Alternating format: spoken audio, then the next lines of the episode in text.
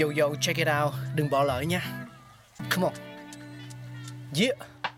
Thankful we got con người sáng tạo mà sống dồi dào tình tuổi trời sao vương cao là tích tắp phát minh đầy ắp xây đắp tương lai có một không hai nhưng liệu có ai còn nhớ dùng Xin được gửi lòng biết ơn vô hạn đến những con người không ngừng sáng tạo, mang đến những phát minh mới thay đổi cuộc sống.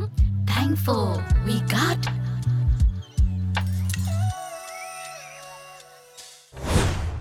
Hello, xin chào mừng tất cả quý vị và các bạn. Chúng ta đang quay trở lại với Thankful We Got. Chúng ta sẽ cùng nhau đến với nguồn gốc xuất xứ lịch sử của những vật dụng mà chúng ta sử dụng hàng ngày để xem ai là người phát minh cũng như là chúng đến từ đâu. Và như mọi người cũng biết là trong đại dịch Covid-19, ngoài việc đeo khẩu trang, rửa tay thường xuyên đã trở thành một thói quen của tất cả những người dân. Vậy thì rốt cuộc có bao giờ các bạn thắc mắc là người phát minh ra nước rửa tay, cứu sống hàng tỷ người trên thế giới là ai hay không? Thì ngày hôm nay hãy cùng Thankful We Got chúng ta tìm hiểu nha. Các bạn biết không, trong suốt thế kỷ thứ 19 ở châu Âu và Mỹ, 25% các bà mẹ sinh con tại bệnh viện đã tử vong do sốt hậu sản. Năm 1846, bác sĩ Ignaz Semmelweis của Bệnh viện Đa khoa Viên ở Áo đã nghiên cứu và cho rằng nguyên nhân gây sốt hậu sản là do bàn tay chứa tác nhân gây bệnh vì không rửa tay của các bác sĩ giữa tần suất tiếp xúc với người bệnh. Tuy nhiên, tại thời điểm đó thì nhiều người đã phản đối khuyến cáo rửa tay của Semmelweis. Thậm chí là Semmelweis còn bị sa thải và coi như là kẻ bị bệnh tâm thần.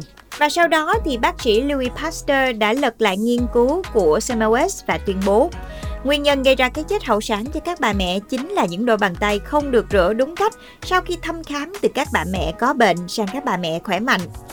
Tuy nhiên, những năm sau đó, khuyến cáo rửa tay tại các bệnh viện vẫn gặp rất nhiều khó khăn vì nhiều lý do như thiếu phương tiện rửa tay, thiếu nước, vi khuẩn gia tăng, đề kháng kháng sinh và sự thiếu kiến thức về vệ sinh bệnh viện của các nhân viên y tế.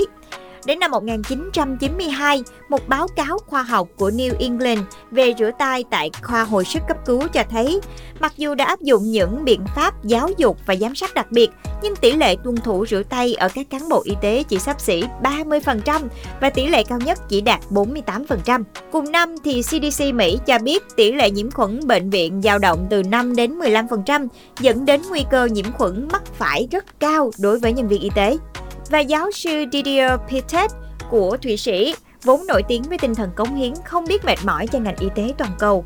Ông có bằng cao đẳng về y học nhiệt đới và sức khỏe cộng đồng, bằng thạc sĩ về dịch tễ học và sức khỏe cộng đồng cùng vô số giải thưởng khác trong tay. Ông đã cùng đồng nghiệp tiến hành nhiều nghiên cứu về vệ sinh bàn tay. Vào thời kỳ đó thì chỉ có mỗi xà phòng và nước là rất mất thời gian để rửa tay. Ví dụ trước khi tiếp xúc với bệnh nhân, nhân viên y tế phải đến bồn rửa tay, mở vòi nước rồi nhúng tay vào nước, rồi phải chà xà phòng và xoa đi xoa lại ít nhất là 30 giây tráng tay, lau khô rồi lại quay lại phía bệnh nhân. Và thời gian để có thể làm đủ các công đoạn này cần từ 1 phút đến 1 phút 30 giây, tùy vào khoảng cách giữa bồn rửa tay và giường của bệnh nhân. Động tác này nếu được lặp đi lặp lại thì sẽ phải tính lên hàng chục lần ở trong ngày luôn. Kết quả nghiên cứu cho bộ phận hồi sức ở đó mỗi y tá phải rửa tay đến 22 lần mỗi giờ.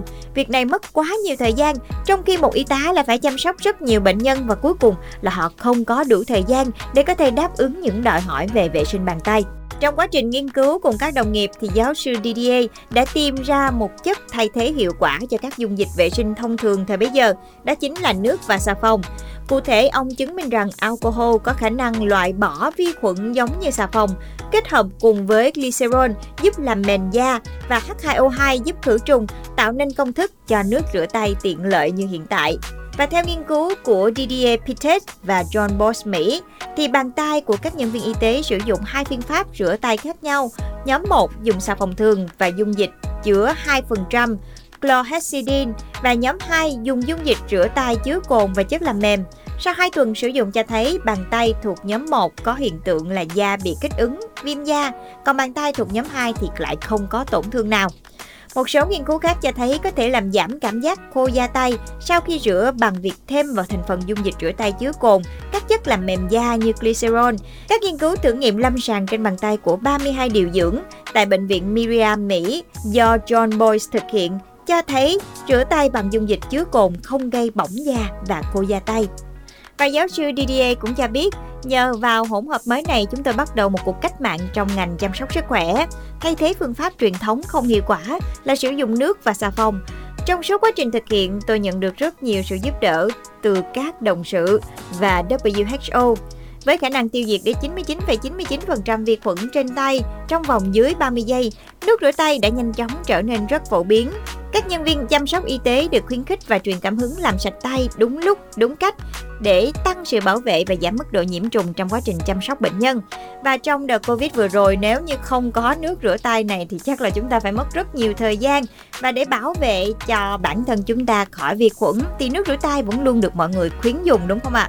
Hãy luôn giữ cho bàn tay của chúng ta thật sạch sẽ trước khi mình uh, làm bất kỳ một công việc gì mọi người nhé. Và mọi người nghĩ sao về điều này hãy chia sẻ về cho Pladio nha. Và hẹn gặp lại mọi người trong Thankful We Got tập tiếp theo.